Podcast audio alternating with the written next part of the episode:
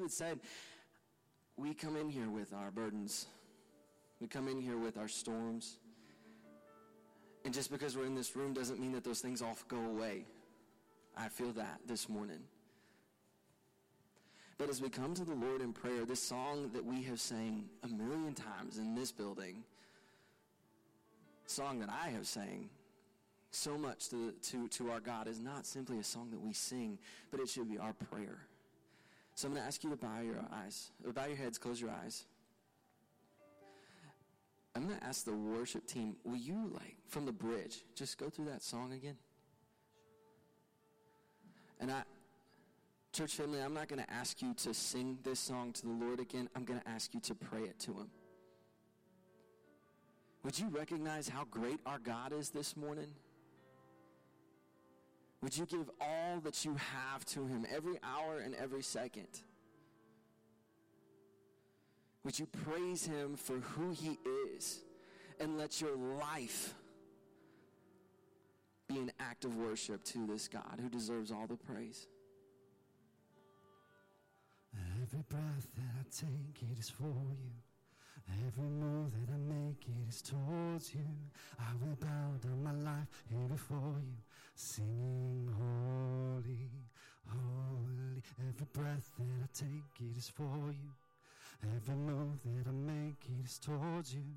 I will bow down my life here before you, singing holy, holy. Every breath that I take is for you. Every move that I make is towards you. I will bow down my life here before you, singing holy, holy. I will let the rocks cry out. I'll shout it from the mountain tops. Let everything I am reveal the glory of how great you are. I won't let a breath go by and miss the chance to lift you high. Let everything I am declare the story of how great you are. How great you are. How great you are.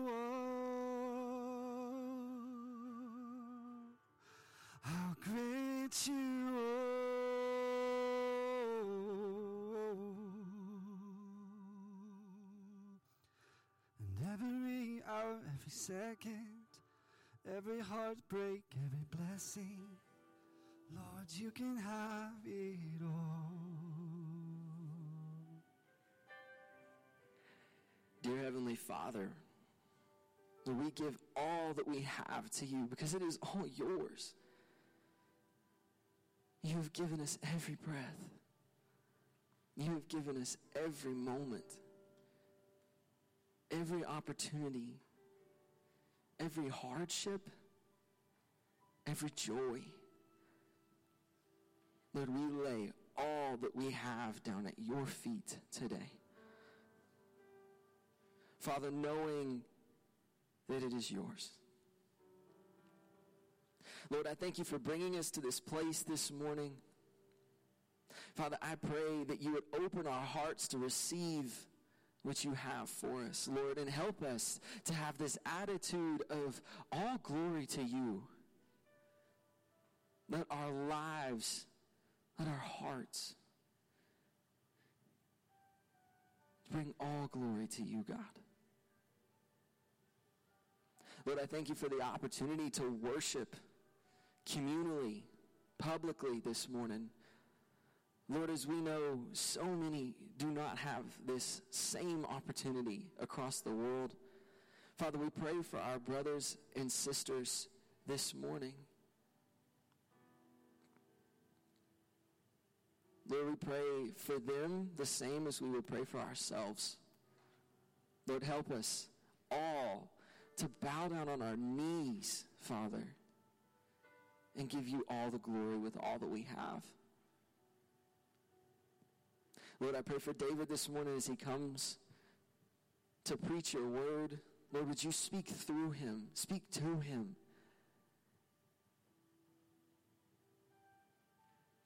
Lord, we pray that your glory may be revealed this morning. Father, we love you. You are eternally great. And for that we praise you. In Jesus' name, we all pray. Amen. You may be seated.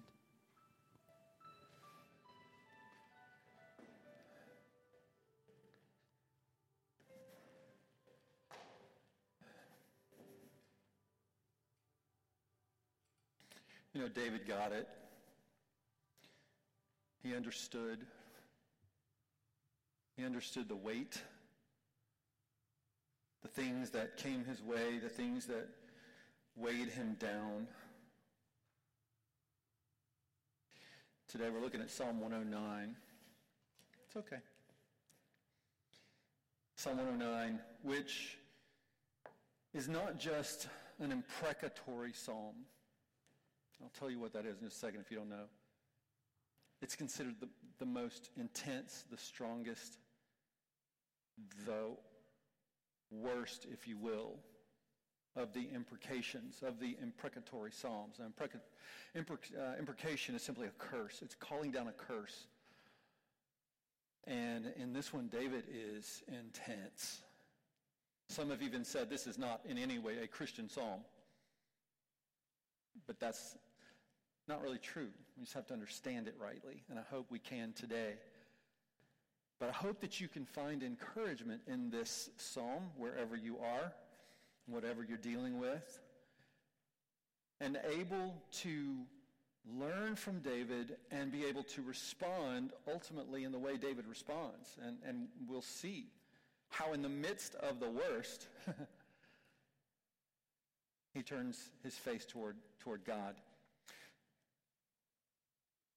Now, for us to understand this rightly, we need to, we need to be clear on how to look at, respond to um, an imprecatory psalm in general. We need to understand what it is. And uh, there are five things that uh, I have found, and, and, one of the things that I'm, I'm grateful for is godly teachers and scholars who uh, have also looked at this. And, and I found this from Ligon Duncan as he, as he talks about these five considerations about imprecation, which is calling down the curse of God on a person, on a group of people, whatever it is. And perhaps you've been in a position where you would like to bring your own imprecation, right? You know, you just want to let it fly.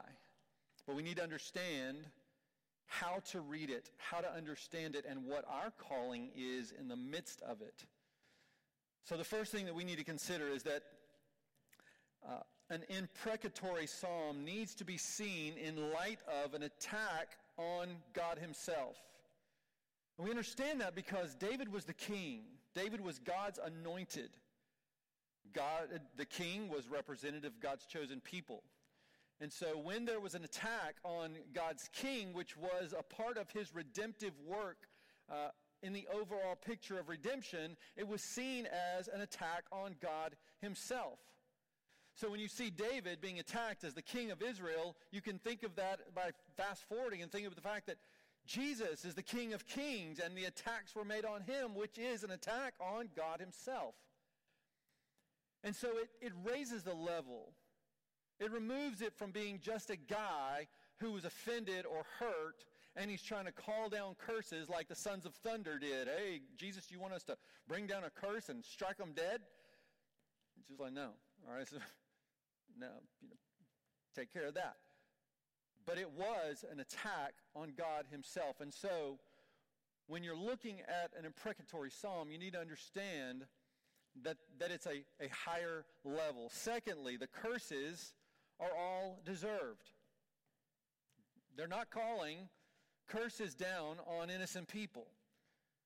They're not just getting angry and letting it fly. They are deserved curses brought by God's anointed, who is often a, a mouthpiece himself as a prophet for God himself. The other thing about that is all of the, impreca- uh, the imprecations They voice curses that will come to pass, that are going to happen. There are going to be people who fall under this curse, and what that should do to us is for us to understand that those are people who, without the gospel, they will die in their sin. We're going to go a little bit more in depth to that in a few minutes uh, and, and what that, the implication of the imprecation is. Thirdly, even as extensive and intensive as the, the imprecations are that you'll hear in a few minutes, even as bad as they are, David doesn't take it into his own hands. You'll see that he gives it to the Lord. I mean, this is a prayer to God, it's a calling out to God, but he doesn't say, I will take take this into my own hands and bring this about. After all, he was king. A lot of the things that he talks about that he, he lifts as a curse are things he could have brought about in their lives, but he didn't. You and I are not called to that kind of ministry either, if you want to call it that. Fifthly,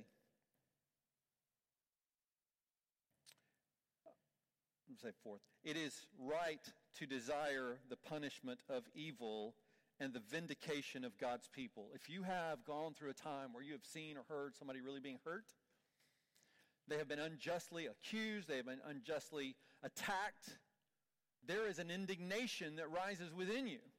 If you felt it, just think about that. You get angry on behalf of that person. You get angry at the situation. You get angry that they're having to undergo that. And that then is a righteous indignation. That is a good thing. It is good to want evil to be stopped, to be to want evil to be punished. That is a righteous thing. And so we need to differentiate that from just anger to understanding that we want, as God's people made in His image, we want what is right and just and good. We want mercy when mercy can be given. But we need judgment when it is right. And fifthly, it is right to desire the wicked to turn from their evil ways. It is good. When we're looking on this side of the cross back, we understand what Christ has done to overcome evil. And it is right. And it is proper. It is improper for us to tie in the individual who is doing wicked with the fact that, with the belief that they are unredeemable. But it is a good thing, and we should want and pray for the people that are doing the attacking to, be, to encounter the gospel, to encounter Christ himself. Our response needs to be different from the world. In Matthew, Matthew chapter 5,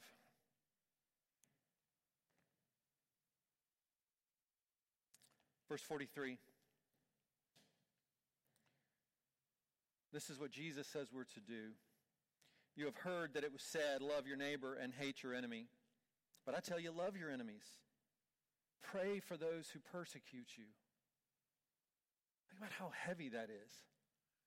Pray for those who persecute you, the ones who are doing evil against you. Pray for them. Why? So that you may be children of your Father in heaven. For he causes the sun to rise on the evil and the good, and he sends rain on the righteous and the unrighteous. For if you love those who love you, what reward will you have? Don't even the tax collectors do the same? And I'm going to tell you before I read this verse, this is the part, this next thing is what I struggle with. It's the hard part. Praying for somebody who's persecuting you is one thing because you're doing that in private. You're doing that separate from what has happened to you, from the people who have done this to you. But he says, and if you greet only your brothers and sisters, what are you doing out of the ordinary? ordinary, excuse me. Don't even the Gentiles do this. Gentiles do the same. Be perfect, therefore, as your heavenly Father is perfect. Greeting, that's a whole new thing, man. That's like when I encounter somebody that's hurt me. How am I going to deal with that? How am I going to face that? If I am out to honor Jesus, I'm going to greet them with love and compassion and a desire to see them know and trust the Lord, to find repentance if necessary, and to be blessed by the Lord.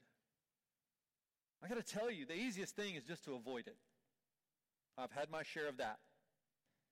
Right? But if somebody's hurt you, what do you want to do?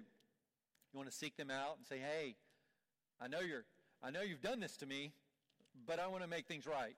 It doesn't sound right though, does it? But how we interact reflects on the work of Christ in our life.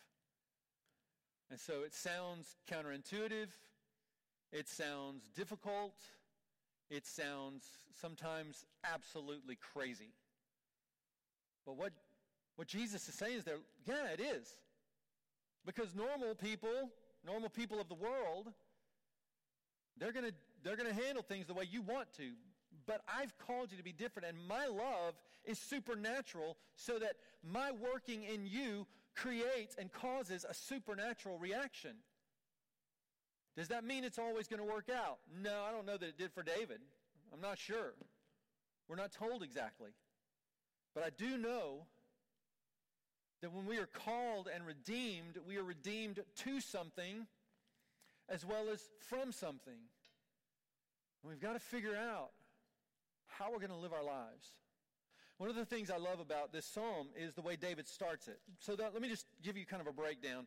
So, verse 1, uh, a lot of commentators and scholars will do this in four parts. I think there are five. I think the first part is the first verse. And it's, it's, a, it's a call to it's a call to praise. It is a, it's a call to, how did I write it here? A call to God. David is just calling out to God in verse 1. And I think there's some things we, we need to see in even what he says in that one little verse. Verses 2 through 5 are his complaint. It is his complaint to God. Now, we can say that it's a prayer, he's just complaining. And that's okay. That's okay. If we're going to complain, it's better to complain to God than to everybody else. But in verses 6 through 20, that's where we get into the imprecation. That's where he takes the gloves off. And he's going bare knuckle with them. In verses 21 to 29, David offers a prayer to God. And then 30 and 31 is his, his commitment to God, what he commits to in light of all that he's done. So, the really important thing, the thing I love about how he starts, is in verse 1. He says, God of my praise, do not be silent. How does David start off an imprecatory psalm? God, you are God of my praise. You are the God I worship. You are the God I come to. You're the God I fall before. You're the God I cry out to. You are the God of my praise. He starts with an acknowledgement of who God is and why it is that he brings this to God. Lord, you're everything to me. When you're going through the hard times, can you make that declaration? God, you are the God of my praise. David is going through a time where it doesn't feel like there's much to praise God about. Right? He's, he's not going through happy times. This is not a happy moment. This is not a feel good moment. It's one of the toughest times because it's one of the toughest Psalms that he wrote. But he's saying, You're the God of my praise. I praise you for your good. What's the other thing? I know you're in control. Right? So, whatever you're going through, whatever darkness you're going through, whatever challenge you're going through, you need to get to the place, and you may have to deal with this. You may have to, to wrestle through this, but you need to get to the place where you remember and know that God is the God of my praise because He's good and He's in control. And if He is good and He's in control, that is praiseworthy. That right there, apart from the circumstances, because God is the God of the circumstances. But if you know He's good all the time, and all the time He's good, and you know He's in control of everything. if, if it's called a thing, God's uh, in control of it. If there is a thing to be looked at or seen or felt, God is over that. He says, God, you are the God of my praise. And then he, say, he says this do not be silent. Don't be silent. What is he saying? God, speak. Right? If we turn that around, God, speak. What David knows is what we came to understand in the New Testament is that God has the power because he's good and he's, he has the power to end this with a word. He can change it all with a word. I'm going to ask you, do you believe that? If you're in your boat and you're trying to cross to the other side, and the waves and the wind have picked up and they've started to swirl, and the waves have started to crash over your boat, do you believe that he can stand up in the boat because he's there and say, Peace be still, and that it will stop? Do you believe that? Folks, we have to believe that. If we don't believe that right now in our hearts, I'm not saying that this is your ultimate overall feeling towards God, but in this moment, we are, we are worshiping a lesser God. Do you, do you understand that?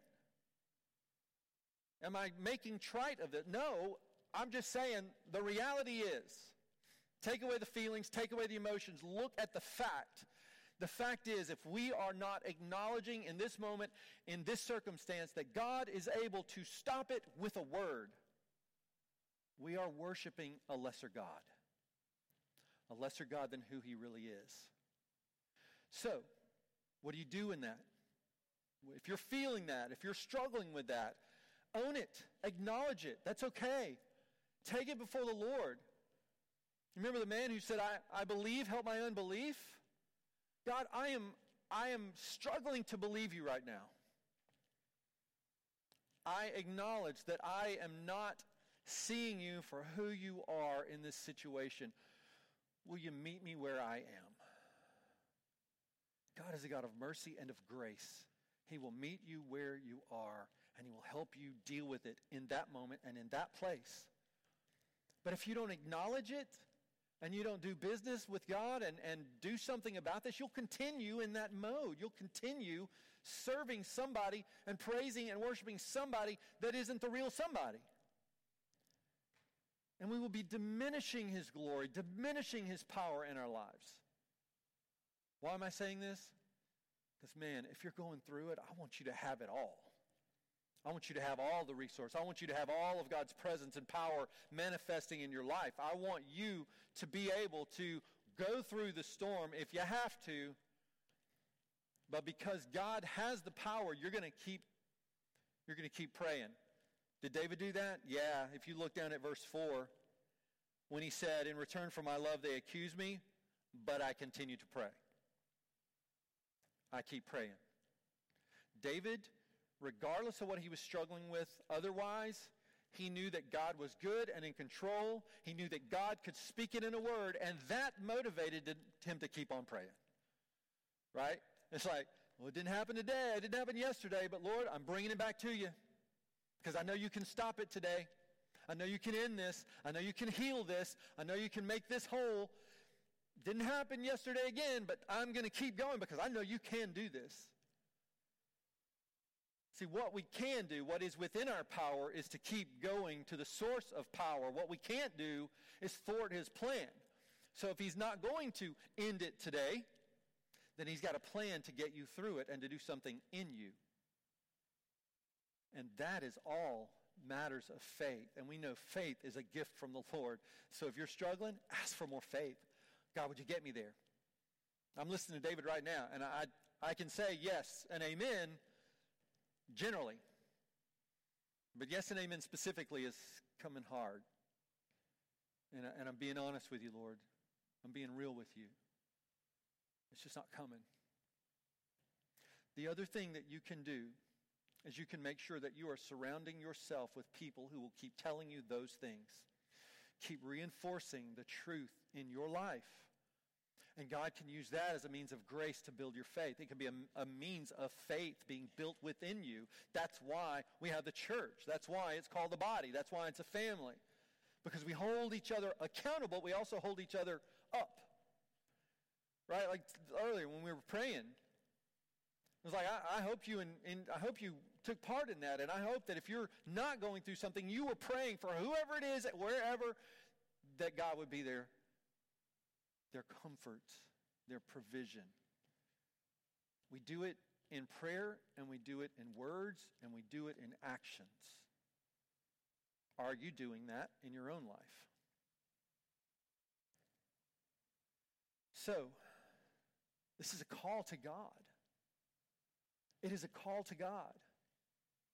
And, and that's important because it sets the foundation. Right? He doesn't start with the complaint because that would lay the foundation. He didn't come, and which I, I got to tell you, a lot of times that's my prayer. My prayer is my needs. And so the foundation of my prayer is God, I need. God, help me. God, here's the problem. God, deal with this. When the foundation of our prayer should be God, you are worthy just because you are. Not because of what you do. You are because of what you do, but you're worthy just because of who you are.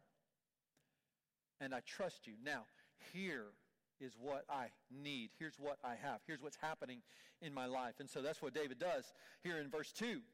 He tells us exactly what, he doesn't make us guess. He's telling us exactly what he's dealing with.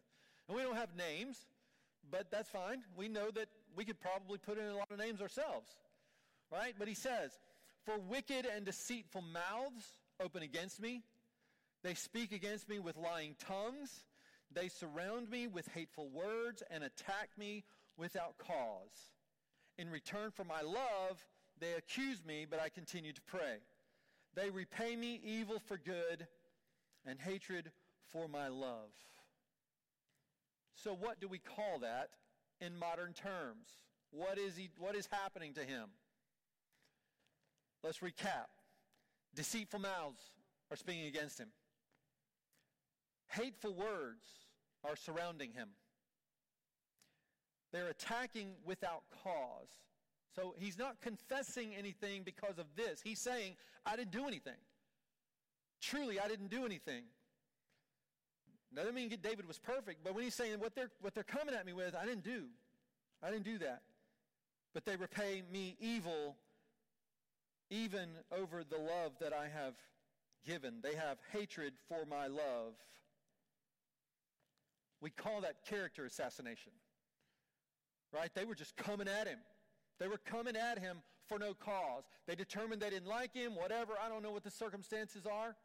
But you know what that looks like. Many of you have probably felt that. You've had people that just come at you. You don't know why. You don't think you did anything. You know you didn't do anything. And how do you respond in that? Do we sp- respond in the way that we looked at that Jesus instructed us to? But we do know this. He took it to the Lord. So that's his complaint. This is what I this is what I'm dealing with. And we know that it's really heavy because over in 24, I think it is. Yeah. In verse 24 he says, "My knees are weak." No, no, no. Uh, 23. I fade away like a lengthening shadow. It's overcoming him. It's overwhelming him. I am fading away like a lengthening shadow. What happens when character assassination comes at you, when accusations come at you, especially if you go, I didn't do anything. I didn't do that. Eventually, you start to, to question everything. You start to go, Is this true? Is this true to me about me? And you start to just feel the weight of it, almost like you're fading away like a lengthening shadow. Your confidence in who you are, your confidence in what you believe, and even your confidence about what you said. It can, it can get you. And David was falling under the weight of this, such to the point that in verse 6, he starts the curse. Fasten your seatbelts. Set a wicked person over him. Let an accuser stand at his right hand. When he is judged, let him be found guilty, and let his prayer be counted as sin. Let his days be few, let another take over his position. Let his children be fatherless, and his wife a widow. Ouch. Let his children wander as beggars, searching for food, far from their demolished homes. Let a creditor seize all he has. Let strangers plunder what he has worked for. Let no one show him kindness. Let no one be gracious to his fatherless children. Let the line of his descendants be cut off. Let their name be blotted out in the next generation. Let the iniquity of his fathers be remembered before the Lord. And do not let his mother's sin be blotted out, by the way. I'm sort of like, wow, he went after the mother too. Let their sins always remain before the Lord, and let him remove all memory of them from the earth. For he did not think to show, to show kindness, but pursued the suffering, the needy, and the brokenhearted in order to put them to death. He loved cursing, let it fall on him. He took no delight in blessing, let it be far from him. He wore cursing like a coat, let it enter his body like water and go into his bones like oil. Let it be like a robe he wraps around himself, like a belt he always wears. Let his uh, let this be the Lord's payment to my accusers, to those who speak evil against me. we take a breath. Now, he unleashed it, didn't he? He went after everybody. I'm surprised he didn't say something about Fido, his dog, too. But he goes after everything hard and fast. Now, one of the things I want to point out to you about this section is especially verses 16 through 20. So David, I mean, he unleashes on him, let this, let this happen, let this, let this, let this.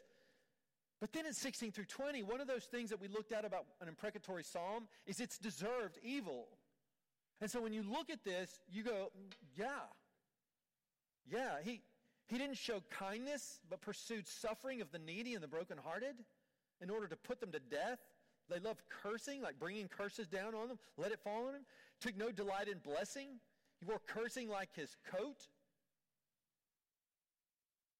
What else did he say? Let this be the Lord, yeah, let this be the Lord's payment for him. Because he, he was, the he, and we'll get into that in just a second, was doing these things not just to David, but it seems like this is who these people were. Now, what I want you to notice, I gave you a hint about, is that in verses 1 through 5, they, so it's a plural, they. But as soon as he hits 6, he turns it immediately to he. Now that seems interesting to me. I mean, it seems like there's something going on there. And I, I don't know if we can fully decide on what's going on here. Scholars vary on, on what this means. They've given different ideas. Uh, one some scholars say he represents them, and, and you kind of get that uh, when he says, Let this be the Lord's payment to my accusers, to those who speak evil against me. So he starts off in the plural, he goes to the first person, and then he comes back, uh, comes to the singular, and then he comes back to the plural in that last part, verse 20. So it could be that he is simply saying, I'm going to use this gender neutral he to be representative of all of the they. And that, that certainly sounds like it makes sense. Um, other scholars, and, and Kidner is uh, Derek Kidner is in this one, believes that David is God's mouthpiece pronouncing judgment on the evil. And this would fit what we talked about earlier about uh, David being the anointed king, a part of the redemptive plan, and often he speaks prophetically, and so he's bringing judgment on evil acts like that, um, which he also rightly points out that's not our function, that's not our job, right? God says, Romans 12, Paul said, uh, that vengeance is mine, says the Lord. I will repay. So we leave it in his hands. But he also makes an important point regarding the usage here of verse 20. In verse 20, no, no, no, it's in Acts 20. Uh, 120 is the parallel, but it's in verse 8. Let his days be few, let another take over his position. And that gets into sort of a theological issue because in Acts 1:20, Peter quotes this verse in reference to Judas, who has betrayed Jesus. And so when you start looking at this, and an accuser is used at least twice in this passage, Judas was a he, but who is the one who entered into Judas and drove the bus? It was the accuser, the accuser, the adversary. Right? The one who is the enemy, who is the source of all that is evil, it is that one. That's important because when we start dealing with this, when we start dealing with these kind of things in our own lives, our desire is, is some, some, some kind of flesh and blood to, to blame this on and to go after. It's like, I want to see that person destroyed, right? Because they have been evil towards me. I want to, I want to see them undone. But we're reminded that we don't wrestle against flesh and blood. Our enemy is not people with skin on. It is the adversary. And all of these things that David is saying, they are the culmination of a curse of death. So we have to remember and thank the Lord that, that He is gracious to us because, let's be honest, apart from Christ, every single one of us deserve every bit of this curse.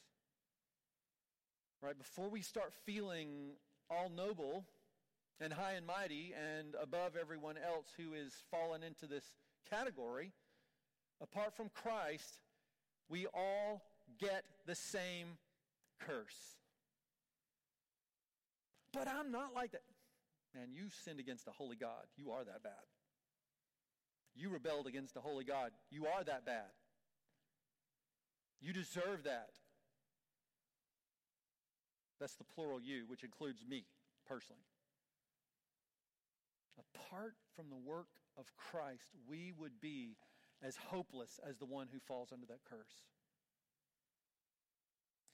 But notice this too Jesus actually is the one who endured that curse. Jesus did receive that curse.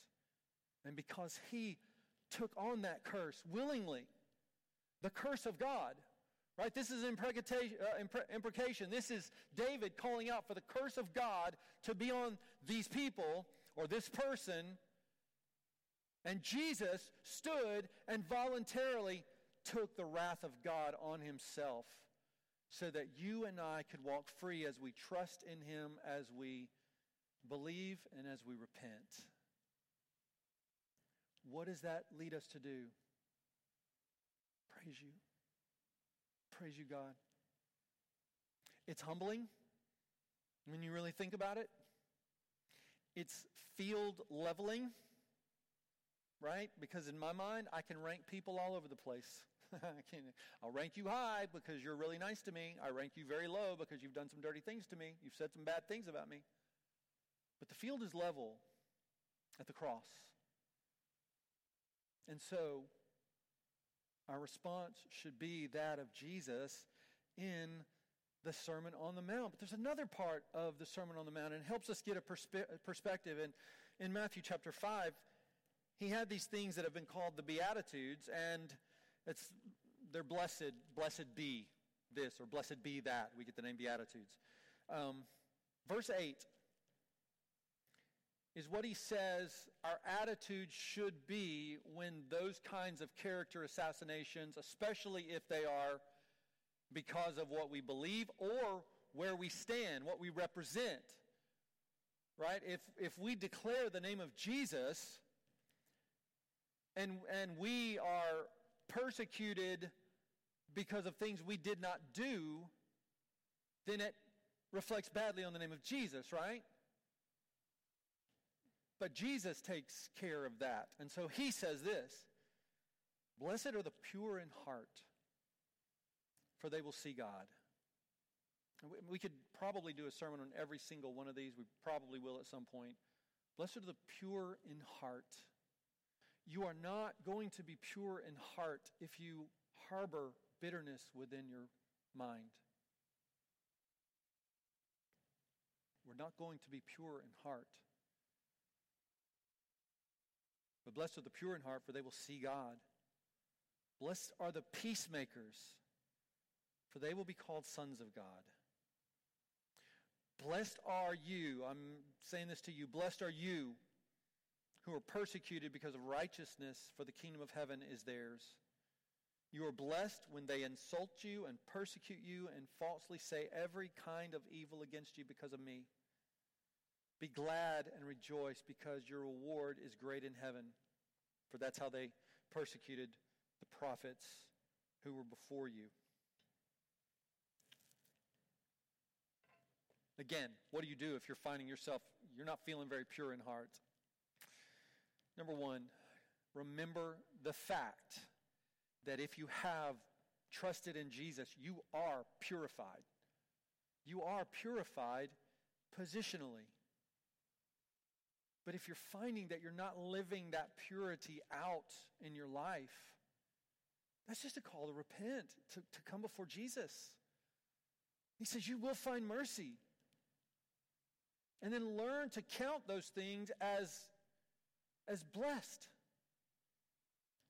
Because Jesus outranks anybody else who says anything other to you. We find our identity. Uh, we don't. Um, when I say this, it's not that we don't do this, but ultimately we find our identity not in other people and their opinions of us, because they're all over the place. Right. So if if you are building me up, ah, I feel great about myself. Well, I'm kind of building my identity on you. Tomorrow, if you come and start beating me down, same thing, the other way. But if we learn to find our identity in Jesus and Jesus alone,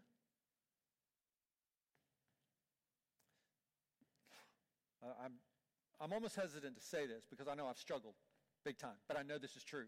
So I'm going to state it because it's true, even if I wrestle with it, and I do. If we find our identity in Jesus, then the words of others will fall flat. They do. You take away the power of those words, right? Because Jesus already has. Right? So, so Jesus has taken away the power of the words because he's given you your identity. He tells you who you are. But when those words have no effect on you because you're focused on what Jesus says about you, you've removed the power, you've removed the sting from their words. And if that happens, you've removed that sting because Jesus has told you who you are, how you respond to them will be different. He's like, I'm not so angry at them because I know who I am in Jesus. I know that what they're saying isn't true. So I'm not going to retaliate. I'm not going to say evil things about them. I'm not going to get in a tit for tat. I'm going to be I'm going to be okay with who Jesus says that I am. Then David goes to a prayer after this. And in verses um, 21 to 29, here's his prayer. But you, dear Lord, but you, Lord, my Lord, deal kindly with me for your name's sake, because your faithful love is good. Rescue me. For I'm suffering and needy. My heart is wounded within me. I fade away like a lengthening shadow. I'm shaken off like a locust. My knees are weak from fasting and my body is emaciated. I have become an object of ridicule to my accusers. When they see me, they shake their heads in scorn. Help me, Lord God. Save me according to your faithful love, so they may know that this is your hand and that you, Lord, have done it. Though they curse, you will bless. When they rise up, they will be put to shame. But your servant will rejoice. My accusers will be clothed with disgrace. They will wear their shame like a cloak. I want to ask you a question about this. When David prays this prayer to God, what is the basis of his prayer? Look at it. What's the basis of his prayer?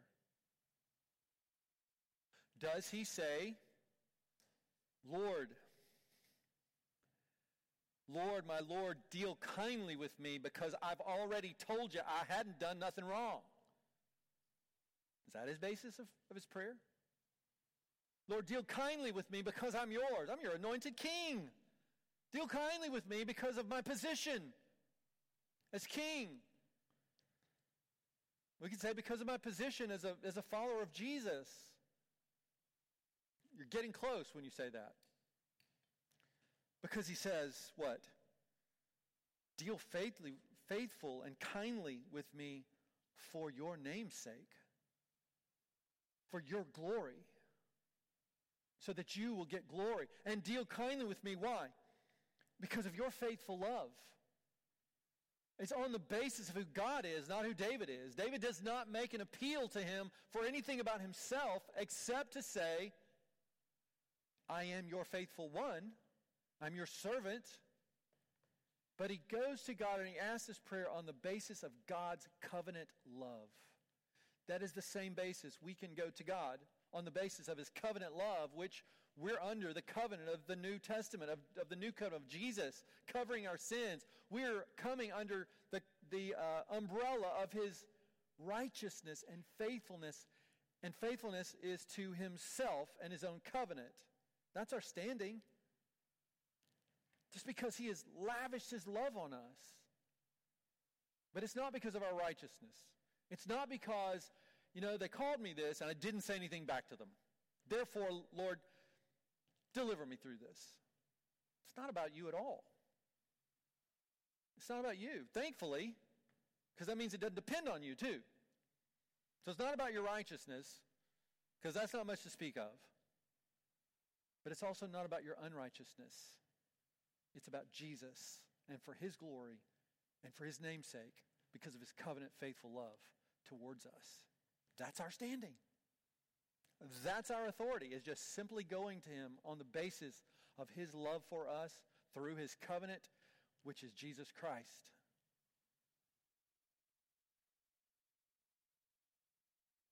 He says it again, by the way. Help me, Lord my God, verse 26. Save me according to your faithful love, so they may know that this is your hand. Right? Now, how are they going to know that this is your hand? How could David assure that God gets the glory? Now, he can't, he has no power on external circumstances or other people. He, he can't do that.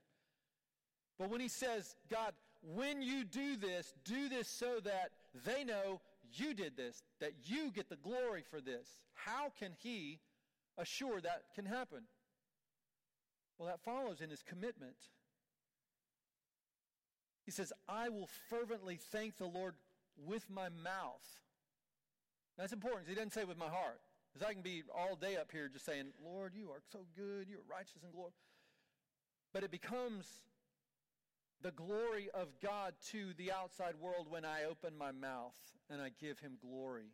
David says, I will open my mouth and give you, I will give you the credit for the way you deliver me, the way you saved me. He says, I will praise him in the presence of many. I'm going to praise him out loud. Who, who got you through that, David? It's all God. It's to the glory of God, his gracious kindness, his faithfulness. He delivered me when I thought I was going down. He got me through this when I thought all was undone, when I thought the world was crumbling.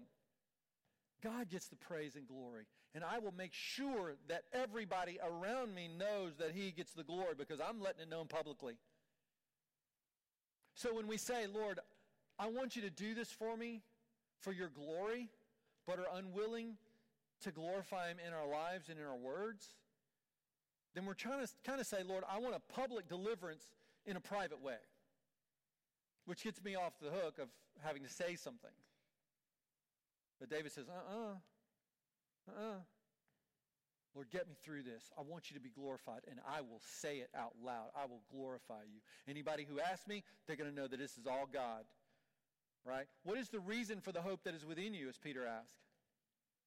He says, be reason, be ready to give reason for the hope that is within you. It is an outside, outward expression. It's some sort of way of verbalizing it and living it out in living color.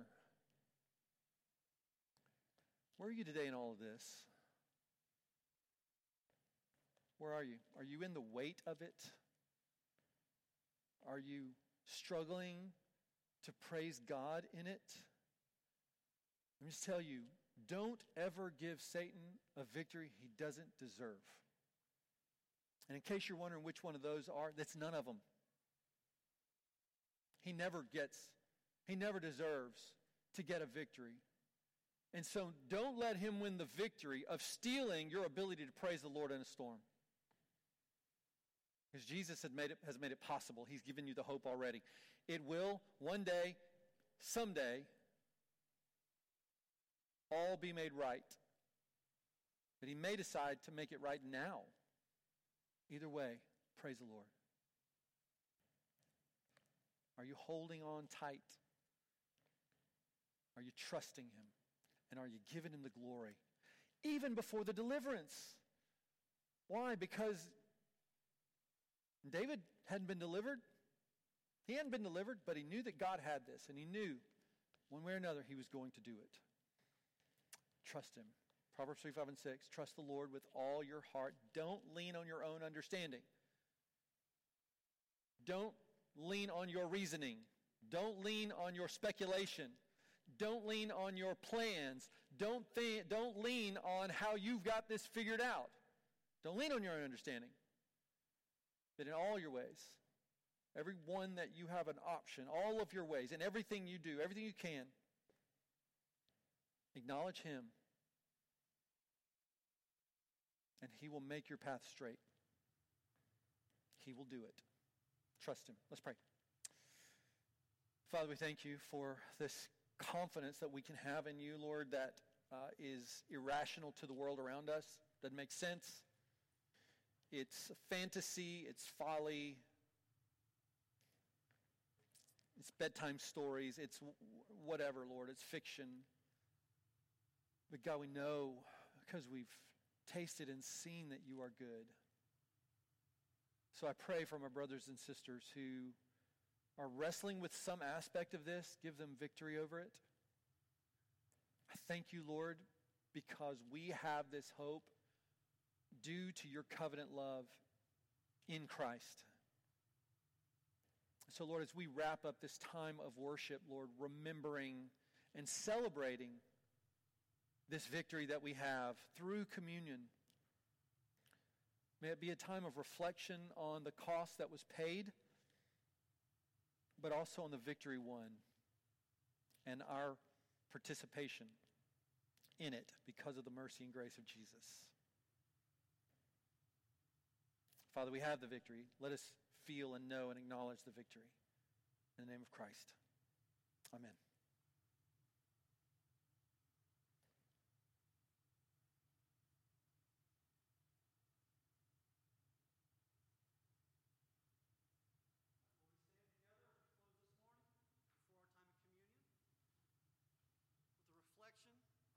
upon the great